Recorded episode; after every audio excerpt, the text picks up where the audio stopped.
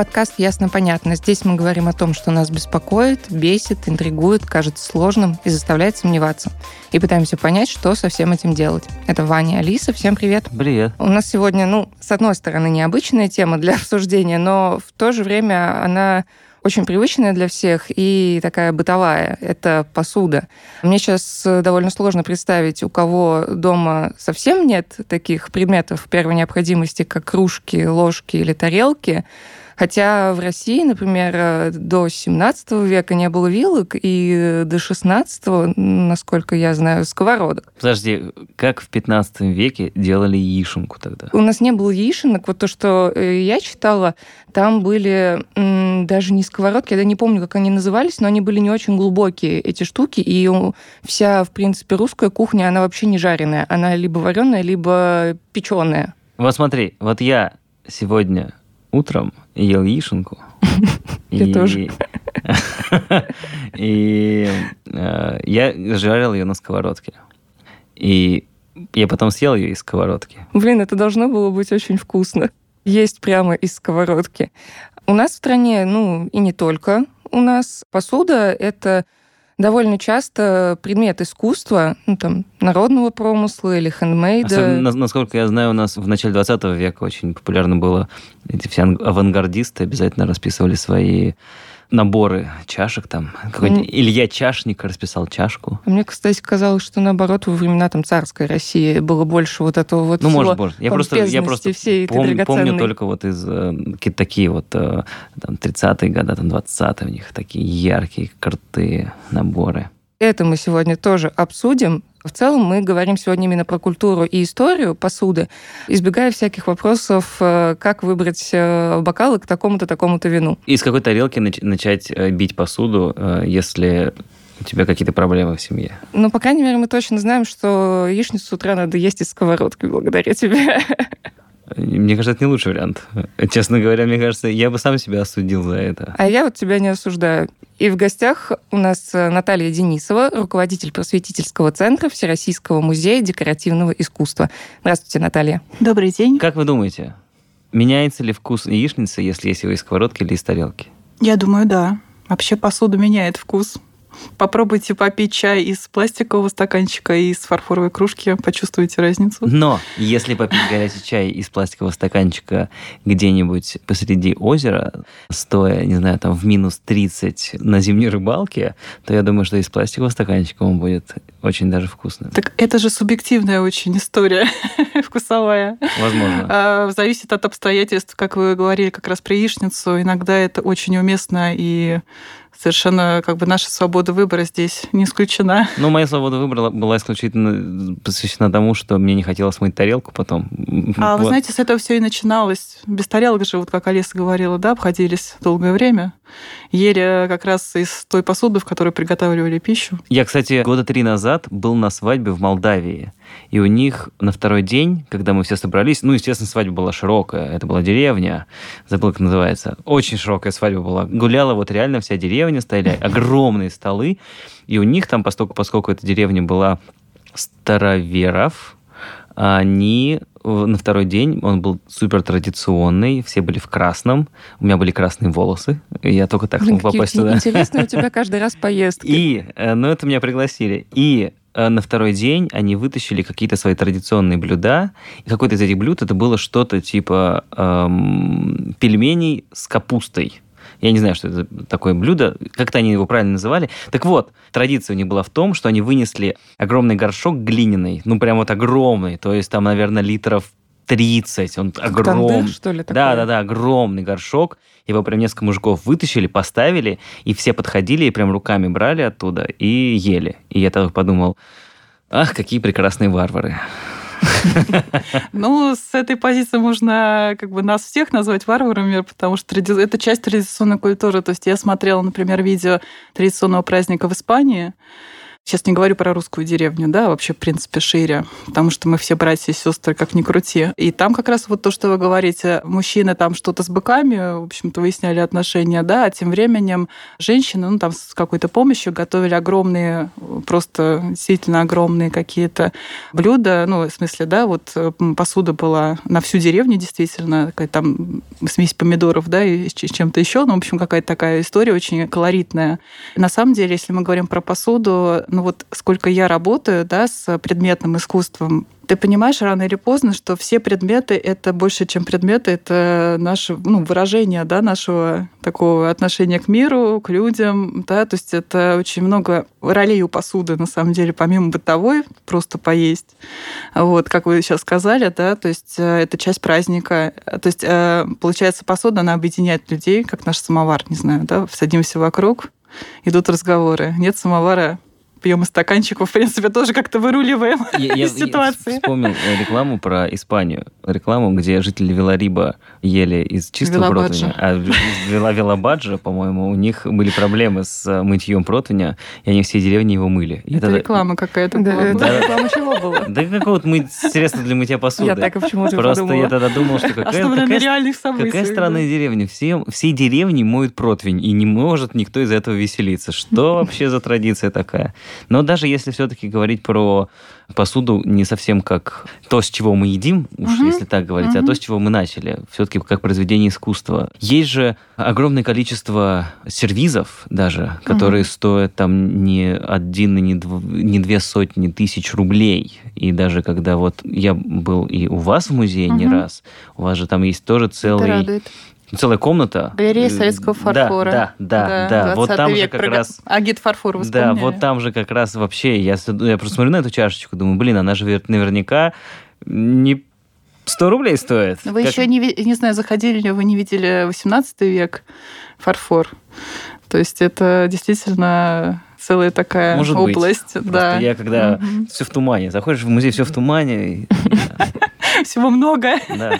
Ну, и вот я к тому, что, грубо говоря, это начало 20 века. Как мы представляем начало 20 века? Там, ладно, еще 20-е годы еще какая-то там страна восстанавливалась после революции, какой-то более-менее гражданской войны. В 30-е вообще какая-то жесть началась. И кажется, ну вот как на этом фоне создаются... То есть там людям-то не то, что с чего есть, там что есть. А тут, грубо говоря, вот, пожалуйста, тебе гид фарфор. Это, ну, для кого? Это, наверное, не для рабочего. Ну, вы знаете, если говорить прямо про начало 20 века, да, ну, во-первых, фарфор это очень редкий, да, вы понимаете, состав. То есть э, мы говорим о посуде из разного материала. Может быть золотая, может быть серебряная, может быть да, керамическая, какая угодно. И фарфор это как, не знаю, русский балет, русский космос, русский фарфор. Как вот он начался в XVIII веке, да, у нас появился, по-моему, третий по хронологии э, завод в Европе, фарфоровый, императорский фарфоровый завод. И это, конечно, предмет э, такой статусный, да, сервис, и даже просто одна какая-то вещица из фарфора, да, вы а он, знаете, до сих пор действует, да, этот завод? Да, конечно. Но он вернул себе историческое название императорского, да, в 20-м он там, да, угу. по-другому назывался. Вот. Но суть в том, что это всегда да, был предмет э, действительно коллекционирования.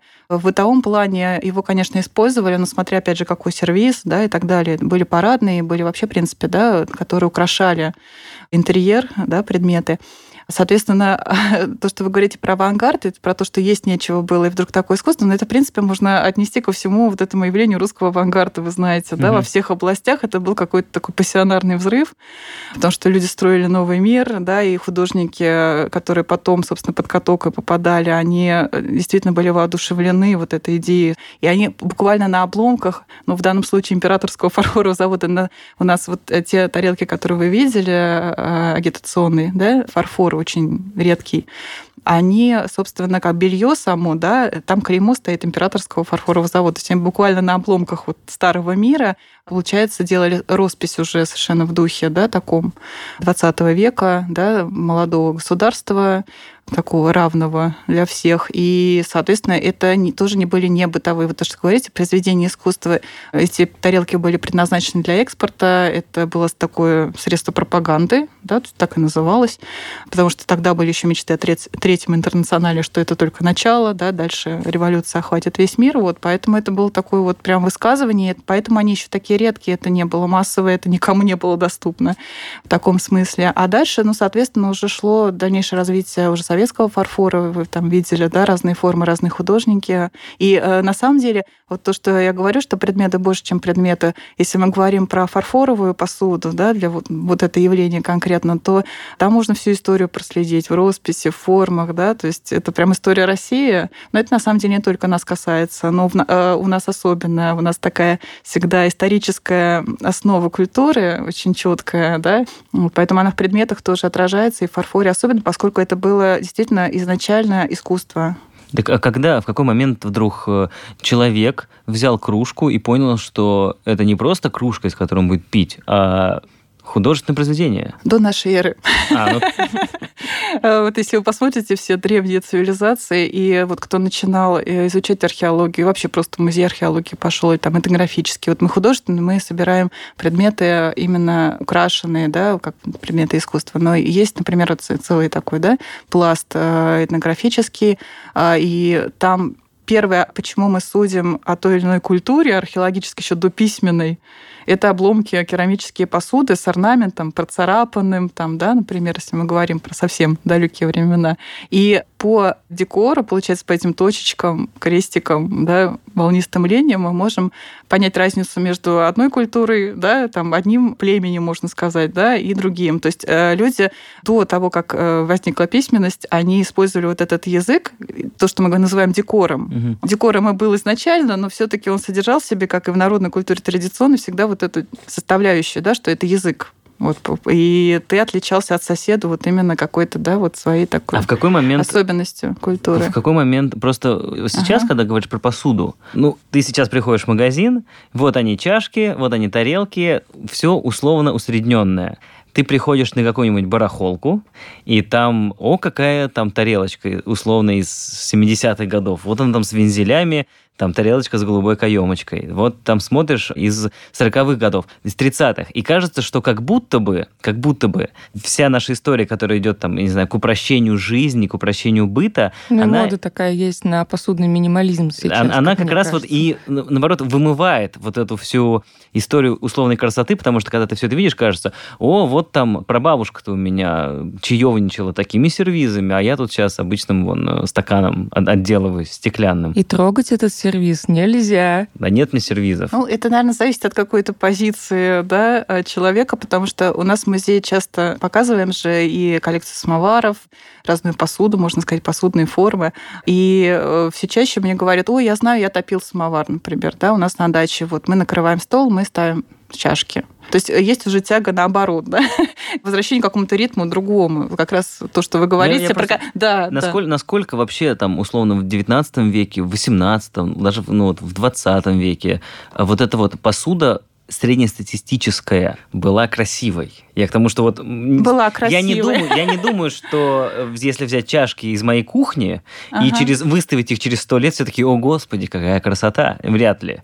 А зато, если наоборот, ну, может быть, хотя бы одна такая чашечка у тебя есть, потому что у меня есть чашка, которую у меня сделал мой брат. Он э, переделал песню Кровостока и один небольшой логотип туда поместил. Я думаю, это будет произведением искусства через несколько лет. Да, только для тебя. Это будет, нет, это будет коллекция наивного искусства, она складывается даже.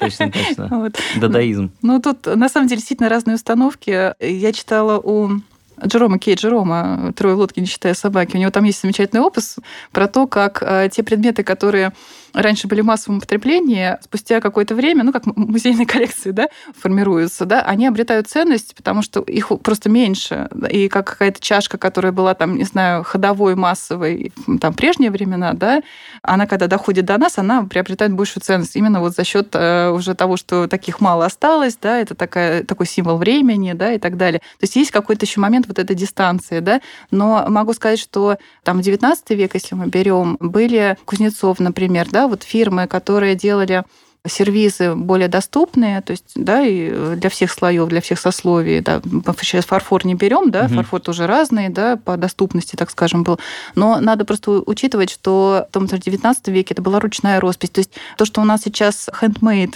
так ценится, именно потому, что то, что вы говорите, чашки там в Китае штампуются, угу. и они, ну, такой ценности не имеют художественной, допустим, да, в массе своей. А тогда это вот просто по развитию технологий, да, часто вот именно большую ну, такую роль играл именно ручной труд, поэтому это уже, уже ценность, уже а, художественная а, а если, а если, например, мы берем начало 20 века, ладно, середину 20 mm-hmm. века, когда появился всеми любимый нерушимый граненый стакан, mm-hmm. ну, как появился, насколько я знаю, он был переформатирован из царского стакана, и там Мухина просто его перерисовал немножечко, и все это же уже все равно становится штамповкой, грубо говоря. Но все равно же есть ценители, и это какие-то такие из первой партии стаканы, они уже становятся какой-то но мы, э, да, да, но мы на самом деле здесь переходим уже в область дизайна, потому что это был очень крутой советский дизайн. На самом деле э, это спорный тоже спорный вопрос, Мухина ли придумала стакан. Ну, будем вот. поддерживаться это. Ну, она, она просто, да, она, да, она просто руководила действительно этим угу. направлением, да, и нужно было создать такую стандартизированную посуду, которой удобно пользоваться, и здесь уже вот такое прессование да, возникло. То есть раньше действительно граненый стакан был граненым, там что, да, вот до, революционной Который времена. каждая грань обозначала республику союзную. Ну, э, в советское время это тоже такая мифология уже, но это очень радует, когда люди действительно, они используют каждый повод, чтобы какие-то легенды создать. Ну, почему нет, тоже фольклор такой. Но что касается именно стакана, это действительно такое, ну вот время же показало, да, все равно какая-то дистанция э, должна быть, да, чтобы понять, что выстрелило, что нет там массовая продукция, она может быть и хорошей, если в основе лежит грамотный дизайн, да, а у нас, вот сейчас как раз музей э, активно развивает это направление изучения и формирования коллекции советского дизайна и, соответственно, современного. Вот. И, соответственно, уже понятно, какие у нас были культовые, можно сказать, предметы и кто за этим стоял. Потому что были научные институты, которые занимались именно вот, изучали и утилитарную, как бы, да, такую сторону предмета, как он должен устроен быть, да, максимально удобный, почему он еще так выстрелил, потому что он действительно, как, знаете, на кораблях, да, вот тоже ценились именно граненые, потому что они не скатываются, mm. да, и советская посуда, соответственно, стакан был везде, именно потому что его удобно складировать, да, он там не бьется, ну, то есть это прям такая отточенная вещь, как в народном искусстве бывает вот такая отточенная форма, которая с поколения в поколение передается, а, поэтому а подстаканники это дизайн. появились э, тоже в советское время или еще Нет, раньше? это они раньше появились, конечно конечно, да. Ну, то есть они были тоже под граненый стакан, получается? Ну, под разные, на самом деле, не обязательно граненые. Просто у нас-то есть да. вот какая-то такая условная угу. стандартизация вида, что угу. э, стаканник – это чисто подграненный стакан. И вот у меня дед всегда пил чай только из, стак... э, угу. из, из стаканником. А стакан какого времени был у него? Да, ой, Уже мне кажется, он старше него стакан был. Ну, они на самом деле разные действительно были. Сейчас вот не буду, наверное, в детали совсем ударяться, но это была эстетика определенная, и часто часто пили именно мужчины из стакан там в трактирах те же. Как бы посуда, она под разную среду тоже адаптируется. А если мы говорим вот про какие-то стандарты все-таки культуры Советского Союза, вот у нас есть ну ладно, там балалайка, условно, там медведь. Джентльменский набор, да? Да-да-да. Вот есть, есть такой вот Советский Союз, какая посуда, граненый стакан. А какая есть еще? Я бы, наверное, Дулевский фарфор назвала. То есть э, у нас были фабрики, да, которые продолжали традиции еще начатые там, да, до, до революции, и вот эти э, цветочные такой свободные росписью чашки блюдца, это тоже часть нашей культуры, то есть э, на самом деле это продолжение и народной культуры, да, вот этот цветочный орнамент, он везде, вот именно такой свободный, да, поэтому, ну, наверное, как бы такие сервизы, они тоже, найдется такая чашечка, я наблюдала вот там в разных компаниях, да, вот как раз она может быть, э, может остаться одна, вот, от бабушки, вот, или кто-то уже приобретает современные такие да, версии. Ну, если говорить о в целом, да, ну, бутылки можно с кефиром вспомнить культовые, которые в сеточке ага. висели. Но это же тоже бутылка с широким угу. горлышком под кефир, это же тоже обусловлено какой-то потребностью. То есть э, как стакан, который универсален был и под э, угу. под все, под угу, любые. Угу. То и, видимо, эти бутылки были какие-то, которые, мол, давайте сделаем. Ну, э, это действительно была программа, поскольку все планировалось да, на государственном уровне, все такие да, предметы. Были художники, которые за этим стоят, и были действительно научные институты технической эстетики. Вот в НИИТ, например, да, по сути, это дизайнерское бюро. Просто ну, слова дизайна у нас не было, да, у нас там была техническая эстетика, например. Они, собственно, всю среду, начиная с авангарда, на самом деле, задача была поставлена для массового потребителя сделать максимально удобные, такие унифицированные э, вот, предметы, которые его окружают, начиная с мебели, там, заканчивая посудой. То есть это не то, что частные небольшие заводы или какие-то крупные, которые были до революции, да, где там конкуренция была, ну, такая именно рыночная история, да, а это уже вот прям э, изучалось, изучались потребности человека, то есть вот такая научная была абсолютно история, вот поэтому появились такие культовые предметы, которые действительно не... они изменялись тоже, как мы видим, в течение 20 века. Разные были установки. Знаете, там в 50-е годы был такой сталинский ампир и э, подражание историческим стилям. А в 60-е пошел модернизм, уже такая да, облегченная версия, и появились хрущевки, знаменитые маленькие комнаты для отдельной семьи. Если раньше, вы знаете, в коммуналках да, ютились, вот в 60-е как раз да, началась такая история, что тебе надо обустраивать максимально удобную среду внутри. И, собственно, вот наши дизайнеры, скажем так, да, специалисты, они этим занимались. А вот если вернуться все-таки к каким-то угу. стан- классическим стандартам, ладно, там Советский Союз, угу. а у императорской России есть какая-то золотой стандарт посуды? Я не могу сказать, это все тоже очень зависело от времени, от стиля, потому что ну вот э, у нас как раз представлена такая эволюция да, императорского фарфорового завода, и мы видим, что большие стили влияют, да, потом Соответственно, в XIX веке наступает эпоха историзма, когда играются в различные исторические стили, да, вот начинается как раз расцвет истории, архе... изучения, да, там археология, как раз открываются древние цивилизации, да, есть какие-то египетские мотивы там, и так далее. То есть уже такая пестрая картина достаточно, поэтому сказать, что есть какой-то стандарт, но он как бы стандарт в определенный какой-то период времени, и мы это можем в развитии видеть. Потому что, как говорится, мебель – это малая архитектура, то есть да, она как повторяет формы, и большие стили, они охватывали все предметы, да, определенные есть особенности, да, вы знаете, что которые проявляются в разных областях искусства предметного, да. То же самое посуда, да, здесь мы такие завитки видим, да, дальше, соответственно, больше золота, например, вот и стиль ампир, императорский такой, победоносный, да, в России, тоже как вот Франция и Россия, да, они, этот стиль э, особенно проявился, да, потому что империя, да, и вот такая сильная позиция в мире, и вот в фарфоре, например, это проявляется в том, что появляются огромные такие интерьерные вазы, вот в нашем зале они представлены, декоративно-прикладное искусства XVII века, начала XIX, они покрыты, например, золотом, да, то есть скрывается даже сам материал. Вот если раньше белизна фарфора, она преподносилась как именно такая особенность, да, драгоценность, то, соответственно, усиливается вот такой момент декора, да, золота, да, и там, допустим, кобальт такая синяя, роспись, которая нам напоминает, например, о Египте, да, вот о так, таком, да, как раз цвете, который там э, в искусстве, да, преобладает часто. Ну, то есть вот уже как раз такая иллюстрация истории. А из чего тогда пили, ну, условно, mm-hmm. в 19 веке обычные это люди? Они же наверняка не из таких сервизов пили. Ну, смотря что, опять же, в каких сословиях, да, что пили, а, потому что, ну, все зависит действительно, ну, собственно, от быта самого, mm-hmm. да. Получается, что чай, например, или там кофе, вот если мы говорим про сервис, например, да, такой чайный, чай у нас пила только аристократия в XVIII веке, она потихонечку, да, как бы часть э, благодаря нашим таким связям с Китаем становился более доступным. В XIX веке уже пили все, соответственно, вот э, шло развитие фарфора и какого-то массового производства. Крестьяне, например, да, они не пили чай, они пили, допустим, да, там та же какая-то брага, да, там пиво, там, да, что-то еще, различные напитки. И вот у нас хранятся ковши, то, что мы с чего начали, да, огромные, которые ставили в центр стола, из которых зачерпывалось, разливалось, да, разливались напитки. Были кубки деревянные, например, у нас тоже с росписью хранятся, северодвинские с севера. Ну, то есть все-таки та посуда, э, даже и э, казалось бы, такая для среднестатистического человека уже становится предметом э, искусства. Но она на самом деле, посуда, которая попадает, например, к нам, она изначально делалась как праздничная, как э, ценная, да, и предметов с росписи было не так много, например, вообще украшенных.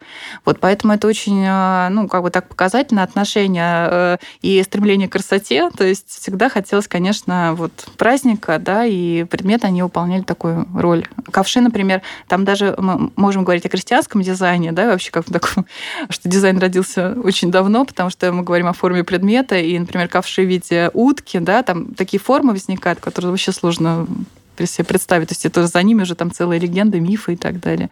Работа с материалом. Поэтому это изначально произведение искусства. Это не такие прям массовые-массовые, можно сказать. Они продавались за большие деньги. Вот. И корову можно было там, купить на эти деньги. Ну, если это какой-то предмет, э, там, прялка, если мы говорим расписная, да, или какой-то там особенно украшенный ковш. Ну и, в принципе, у любых сословий, как я понимаю, в любое время была посуда для праздника и посуда на каждый день. Я просто к тому, что то, что, ну, по крайней мере, я лично сейчас наблюдаю, это очень большая склонность к какому-то минимализму в посуде, и, в принципе, как таковой праздничной посуды ее становится в домах как будто меньше. Ну, то есть, э, опять же, не так давно прошедший Новый год, очень многие не заморачиваются по поводу посуды, и они берут свою обычную и ставят на столы. Вот действительно ли есть такая тенденция, и если да, то вот почему это вот так происходит? Мне кажется, что ну, мы же сейчас живем уже в обществе потребления, мы, в принципе, окружены предметами, которые раньше сложно себе было позволить ну, каждый день, mm-hmm. да, и даже то, что касается еды, например, мы можем себе, ну, я, конечно, не беру всех, у всех там другие разные возможности, но, в принципе, там в среднем, да, все таки можем видеть, да, что наш уровень жизни, он гораздо, я сейчас не говорю про качество жизни, вот, а уровень именно такой материальный, он выше, естественно, чем у наших предков, и мы э, к этому уже привыкаем. И у нас стирается, на самом деле, та грань, знаете, праздника и э, бытовой жизни, вот, у нас, ну, как бы всегда есть возможность какой-то там, не знаю, до вечер там устроить или тогда. Раньше все таки и праздники были, большей частью, они религиозные были, ну, и народные, да, там как бы смещались, но тем не менее, да, был некий ритм года, и работа была такая серьезная, вот, физически, если мы говорим... потом только праздновать. Да, ну, то есть, и на самом деле всегда силы хватало и на праздники, потому что если мы говорим о деревне, да, то можно было просто после там дня работы серьезно где-нибудь в поле пойти, там поплясать, попеть, это тоже такой выброс энергии, да, и подпитка и так далее. То есть хватало сил, конечно, но э, была вот эта ритмичность в течение года. И предметы в нем, в ней как бы, да, принимали непосредственное участие, как бы, да, они обставляли этот праздник. Вот э, мне кажется, здесь у нас вот сейчас немножечко как-то смешалось это понятие праздника и какой-то бытовой жизни. Вот. А, но я знаю, что есть люди, которые ну, так очень серьезно относятся и наряжают дом специально, да, для каждого праздника у них свои какие-то, да, такие придумки. И стол сервируют. То есть, наверное, зависит от каких-то семейных, может быть, традиций и какого-то отношения личного. Раньше ну, праздновали больше ну, в обществе, да, то есть если это праздник, там свадьба та же, да, или там святки традиционные, да, от Рождества до святок, вот ходили в гости, пировали, веселились вот по полной программе, что называется. И это как бы веселились все вместе, да, то есть вот как вы рассказываете, да, все деревни. А у нас так вот, ну, семейный такой вариант. Вот, кстати, у меня дома осталось, непонятно откуда они взялись, но они есть уже давно, примерно лет 20, наверное, они лежат. Две деревянные ложки, такие угу. вот э, прям они больше, чем обычные столовые, к которым мы привыкли. И там одна просто деревянная, а другая расписанная хохломой. И я не знаю почему, но как бы в детстве я безумно любила именно ими, строго ими есть суп. Особенно мне, естественно, нравилось с, хохломой, потому mm-hmm. что она вся такая красивая была. Я сейчас этим уже как-то не увлекаюсь и специально, например, промысловую посуду э, покупать, э, ну, не буду. То есть я скорее, к сожалению, поеду в Икею и куплю там простые тарелки. Но, в принципе, так, если в целом смотреть, насколько вот сейчас есть, скажем так, тренд на промысловую посуду и вообще насколько она популярна именно в бытовом таком использовании. Угу. Ну, кстати, у меня тоже вот лежат пара ложечек, я их тоже с детства помню, тоже как раз э, в стиле хохломы. Что тут можно сказать? все таки у нас промыслы в 20 веке перешли больше в область сувенирной продукции, да, и даже если их покупали для дома, их не так просто было в советское время, например, купить. То есть они часто шли на экспорт.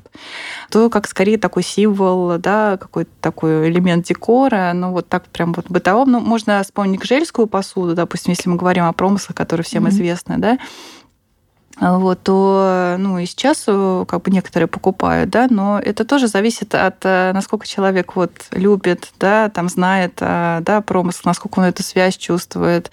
И сейчас очень тоже вот в нашем музее это так становится очевидным, что сейчас тоже очень многие дизайнеры, они сотрудничают с промыслом и пытаются как-то да, обновить, придумать свой язык да, на основе промыслов, дать какую-то такую вторую жизнь, можно сказать, да, чтобы это более, может быть, как-то гармонично вписывалось в наш современный интерьер, да, как-то на, с нами больше резонировало.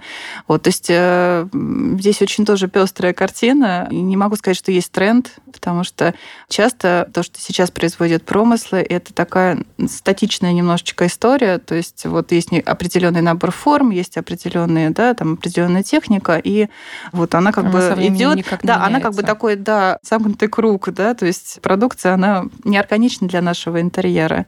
Как, допустим, та же роспись, например, да, те, те же ковши, которые там 19 века у нас хранятся, они органично входили в интерьер избы. То, что там тоже присутствовала домовая роспись, например, филеночки, там дверцы шкафчика были расписаны, да, то есть это какая-то органическая часть жизни. А все-таки в 20 веке мы отошли, мы уже, да, действительно, большей частью городские люди, какие-то другие интересы, массовая культура, да, в общем-то, мы в контексте уже находимся. Поэтому для нас эти предметы, если даже приобретаются, они приобретаются. И в императорский, вот магазин императорского фарфора завода у нас, у меня друзья ходят, покупают подарки, да, там чашку, например, какую-то интересную с блюдцем. Если они приобретаются, то как такой символ тоже, да, идентификации. Можно ли инвестировать в посуду? Можно. Опять же, смотря какую, да, то есть э, даже те, которые э, сейчас, да, коллекции э, новые создаются на том же императорском фарфоровом заводе, мы знаем, вот есть сервис, который, например, создан по эскизам Михаила Шемякина по мотивам Щелкунчика, например, да, с течением времени я уверена, что это будет Подорожать. уже, ну, как то редкостью, то есть это же тоже такой вот, мы в потоке находимся. И э, у нас, например, Сейчас открылась выставка, ну, уже на правах, можно сказать, постоянный вещь-предметный разговор, как раз там в виде такой инсталляции, да, на одном подиуме представлены предметы современных дизайнеров в диалоге с э, репликами или подлинными предметами, там, не знаю, 50-х годов, 60-х, вот дизайна советского. И ты видишь какие-то родные для тебя предметы, которые там, ну, вот с папиных времен, маминых, там, не знаю, бабушкиных. И такая радость узнавания у многих вот таких, да, в возрасте людей, которые приходят, возникает. А, и ты понимаешь, что это уже символ эпохи, это уже предмет искусства, и как бы он собирается, он коллекционируется, он изучается. У нас Поэтому есть можно. Эпизод, эпизод подкаста э, про елочные игрушки, что у нас в, про советские елочные игрушки, что есть елочные игрушки более-менее понятные всем, а есть какие-то отдельные игрушки, за которыми коллекционеры просто охотятся по всему миру. Вот если посуда такая, условная чашка 1903 года с, не знаю, из Москвы, с этого завода. Ну, э, знаете, вот прямо вот сейчас до чашки я вам не скажу, но э, агет фарфор, например, очень да, такой редкий предмет, э, и за ним тоже да, охотятся. Ну, то есть вот это какие-то такие уже предметы а культа. А, а, что, а что-то из 19 века? Ну, а, опять же, мы говорим об императорском фарфоровом заводе, да, и там тоже уже счет э, идет, да, на такие, да, на единицы. Поэтому вот трудно сказать какой-то прям конкретный пример привести, но это действительно чаще всего охотится именно за такого высокого класса предметами, естественно, да, вот потому что была и массовая продукция какая-то, да, которая все-таки вот массовой остается. Это как там с той же ростовской финнефтью, да, или какими-то промыслами есть э, такая продукция массовая, есть, ну, да, вот более такого высокого класса. Поэтому на любом таком заводе, да, здесь вот сложно мешать это все в общую кучу. Есть вот такие предметы, которые, да, вот высокого такого класса. Ну, то есть это, грубо вот. говоря, в первую очередь то, что сделано давно и хорошо. Ну, в общем, да, если так, не, да, не, суммировать. А, а можно ли подделать тогда? Хороший вопрос. Ну, можно, конечно, как весь антиквариат, он, собственно, вся экспертная... Весь антиквариат, кстати, подделан, да, ребята? И, ну, эксперты, они не просто так э, да, работают, и атрибуция очень важная такая а история. Как, как вообще фарфор проверяют на клейма, есть э, да, целые каталоги. И вот когда выпускается какая-то, допустим, каталог музейной коллекции, да, идет отдельный раздел с клеймами, то есть да, идентификация изделия по Ну хорошо, завода, вот мы берем по составу, бокал, по, да. чашечку из дулевского фарфора. Там, по-моему, птичка, насколько я помню. Что, эту птичку сложно подделать? Ну, я сейчас как-то знаете, спрашивать как представитель. Как будто ты собираешься это сделать. Э, я думаю, что все возможно умельцам. Но на это как раз и есть и рентген, и все что угодно, да, и химический какой-то анализ и прочее. Вот я как раз, э, у меня музейная карьера началась с Третьяковской галереи, и там был мощный отдел экспертизы, который и вот эти как раз все слои просвечивал. А, хотя тоже, конечно, умельцы всегда найдутся, но вот это такой живой процесс. А есть, а есть, например, э, с точки зрения музейной ценности, скажем так, не факт того, что это э, императорский фарфор, к примеру, а, к примеру, что вот это первый стеклянный сосуд, а это первая фарфоровая чашка вообще, а это первый бокал с росписью «Гжель». Ну, мы не можем э, до чашки, до первой, да, это выяснить, потому что это все-таки временная дистанция большая, да, и до нас дошло то, что дошло. То есть мы не знаем, да, четко. Вот, мы знаем а, год а, там, основания, например, того или иного завода, и то как бы, да, по-разному немножко это бывает по точности. Вот, поэтому мы говорим, что это какие-то первые образцы, да, вот со времени возникновения. Что касается стекла тоже, вот у нас были перерывы, например, в развитии стеклянной посуды и вообще, в принципе, да, такого, да, производства после Древней Руси, да, там через все наши такие перипетии детей. Вот у нас история очень сильно часто вмешивается в художественный процесс. А у нас вот дальше уже пошло развитие там 17 века, уже после смуты, да, и там тоже есть какие-то влияния, да, и собственные разработки, так скажем. Поэтому здесь очень как много историй за этим стоит, за каждым сосудом, за каждым материалом. То есть посуда, она действительно очень разная, от дерева да, до фарфора. И что касается фарфора, если мы о нем говорим, то, что нам ближе, может быть, да, и в быту сейчас. А действительно, раньше фарфор, ну, кто мог себе позволить, да, в 18 веке фарфор. Ну, собственно, не зря императорский завод так назывался. Первым заказчиком был двор, да. А вот, соответственно, если мы говорим о нем, то это было дело государственной важности, и привлекались лучшие художники, и сами наши царствующие особы лично курировали, можно сказать, развитие, да, они смотрели, они подавали идеи. А вот деревянная посуда, например, с росписью, живописью, она тоже очень везде разная, но это народное искусство, и, соответственно, там корни теряются в глубокой древности. Или, да, вот, то есть это такой исследовательский тоже момент каждый раз. А вот, кстати, с точки зрения исследовательского mm-hmm. момента, можно ли по посуде 150-летней давности, к примеру, mm-hmm. и по сравнению с современной посудой понять, что поменялась, например, культура едения чего-либо? Скажем, раньше пили водку, ну, я имею в виду там при царе, из таких э, как будто бы мини-бокальчиков, я не помню, как называются, ну, в общем, с, Чарочки, с ножкой, да. с ножкой. Сейчас водку, потом в советское время водку стало принято пить из просто из рюмок, например. Угу. Я не знаю, так из чего было, то из того ну, грубо, грубо говоря. А, там, например, в конце 19 века э, какие-нибудь там дичь подавали вот так, а теперь ее подают по-другому. Ну, то есть, я имею в виду, через посуду можно ли понять э, культуру потребления ну, я могу сказать на самом деле, что она не сильно поменялась, да, потому что, ну, блюдо, ну, если про 150 лет, тем более, да, это не так давно, на самом деле, говорить. Не могу сказать, что сильно поменялось. Э, это вопрос тоже отношения, и сейчас очень много одноразовой посуды, и вообще вот э, наш ритм, он действительно очень, ну, как бы влияет, да, на наш процесс потребления, там, доставка, да, вот это вот все какие-то картонные коробочки. Многие так, да, существуют. Кто-то опять же, да, в таком кругу вращается который подразумевает званые вечера со множеством приборов, сознанием этикета и так далее, то есть э, который, собственно, был там, не знаю, еще в XIX веке. Почему нет, да? Потому что рыба та же, мясо тоже, ну, то есть э, рецепты, которые на самом деле предлагают рестораны те же, да, или там, да, как-то это сейчас, да, они тоже знаете, как э, принято там сенс такого-то года, да, угу. вот э, какое-то производство, то же самое, рецепты, да, старинные, они сейчас э, тоже в разработке, можно сказать, да, являются там гордостью какого-то ресторана, там, а если мы говорим о русской кухне, тем более, да, сейчас есть интерес, да, что такое русская кухня, что такое региональный какой-то такой, да, вот аспект, какой-то локальная кухня, да, сейчас очень много, поскольку процесс идет так или иначе развитие территории наших, да, вот регионов, да, и как раз освобождение такой советской унификации, может быть, да, какой-то, а э, сейчас стараются вытащить, э, ну, в рамках развития туризма того же, да, именно вот локальные какие-то, да, местные особенности той же кухни или народной культуры, там, истории, там, и так далее, чем привлечь, собственно, да, и что для местных жителей важно, да, про себя знать. Вот, и тогда уже начинаются какие-то такие вот вещи возникать. Ну вот, к примеру, интересные. элементарно даже, ага. вот на Новый год все ели икру. Вот как, как Все сейчас? ели лику. Ну, не знаю, люди ели икру, принято есть икру.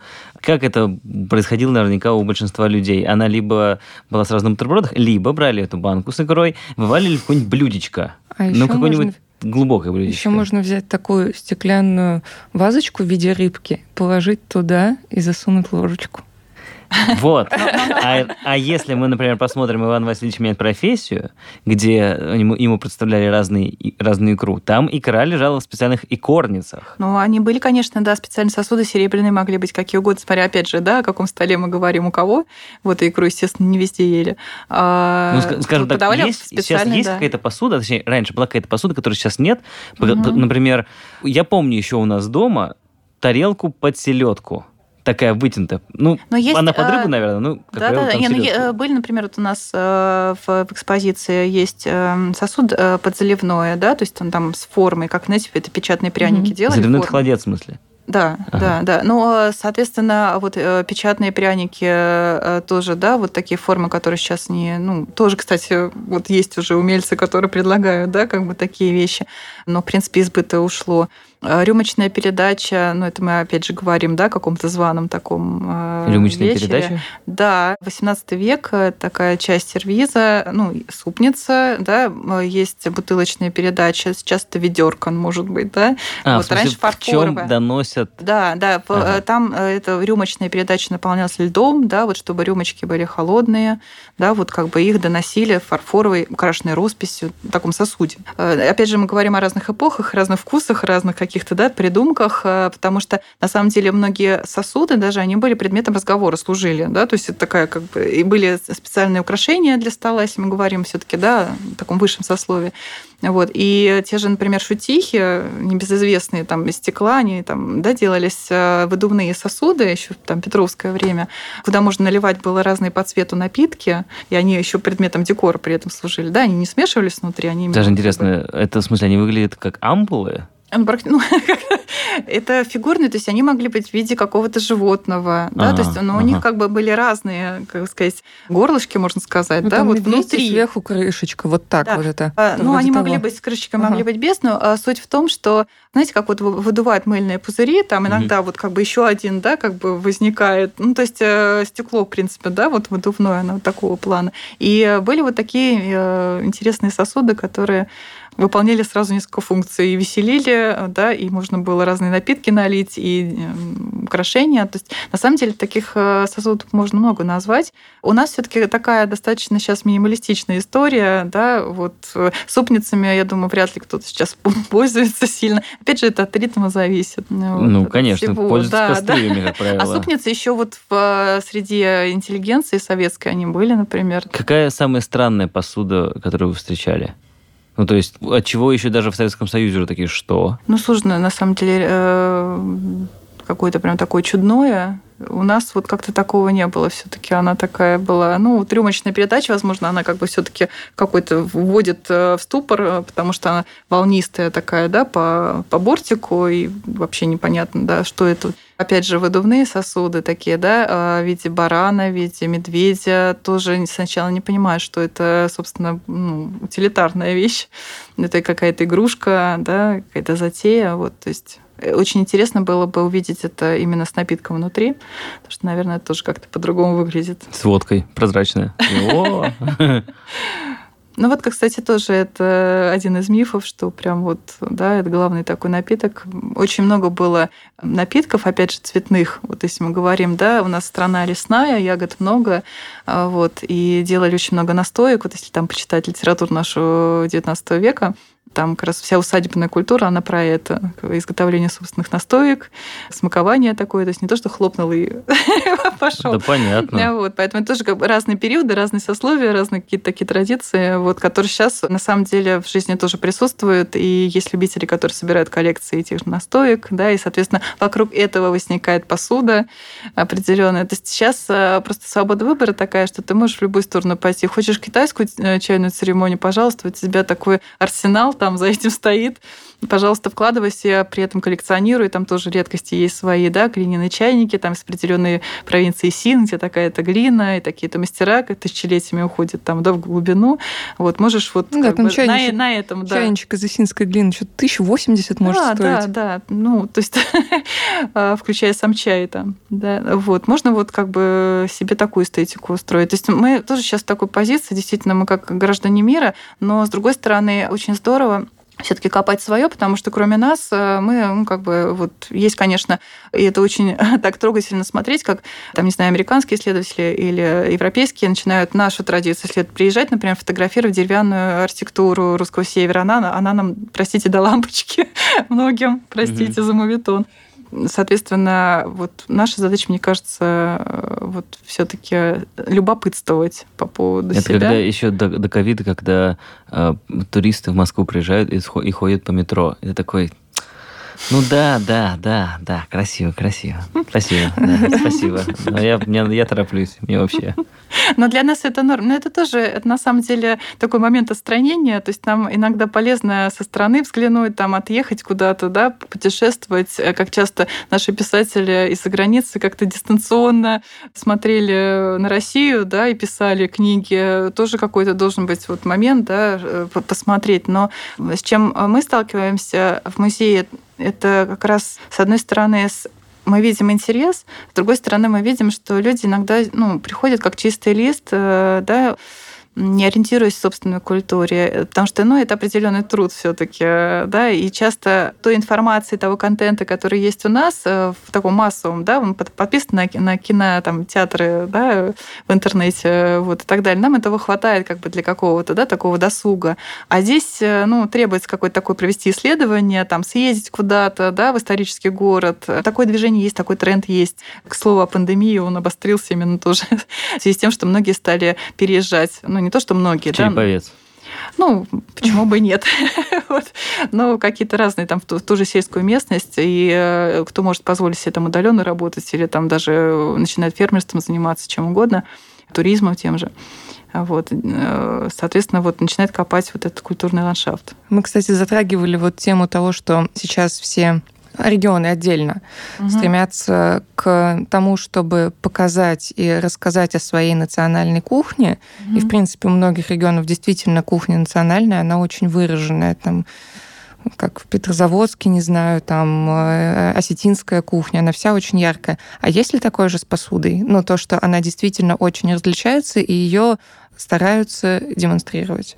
Ну, а это нас скорее вот, если говорить про русскую, а, вот русское население, именно. которое, да, расселилось по территории нашей необъятной страны, то там э, все-таки есть общие черты, да, потому что, ну, вот знаете, с русского севера, да, шли осваивать Сибирь, да, и э, роспись, которую мы видим, да, она корнями уходит вот еще в культуру русского севера, там, тире новгородскую, там, и так далее. Вот. А как бы вот такие локальные особенности, они возникают в том числе с посудой, да, именно когда ты имеешь дело с местным населением, собственно, да, с которыми русские жили потом вместе. Вот. И это как раз касается там, да, и Кавказа, да, там ну, совсем вообще, да, вот своя культура. И на самом деле вот если проследить какие-то формы, да, у нас есть вот эти влияния, да, и, например, те квасники, которые у нас хранятся, да, это сосуды с таким отверстием внутри, они восходят к умгану, то есть, да, к такой восточной традиции, э, и возникают как раз вот эти вот именно то, что было у местного населения, да, и это э, очень зависит э, действительно от местной кухни, что, собственно, готовилось. Но а, что касается русского севера, могу сказать, что одно из самых вкусных блюд, с которым я познакомилась, рыбник, он готовился вообще без посуды. Это рыба запеченная, э, то есть там посуда, посудой был хлеб, да, то есть это тесто, да, которое вот, соответственно, крышечка снимается, его даже не ели, то есть угу. это как бы такой способ приготовления. Когда и... у нас хлеба завались? Ну, там по-разному, да, да, нет, ну ели, конечно Дом построился из хлеба.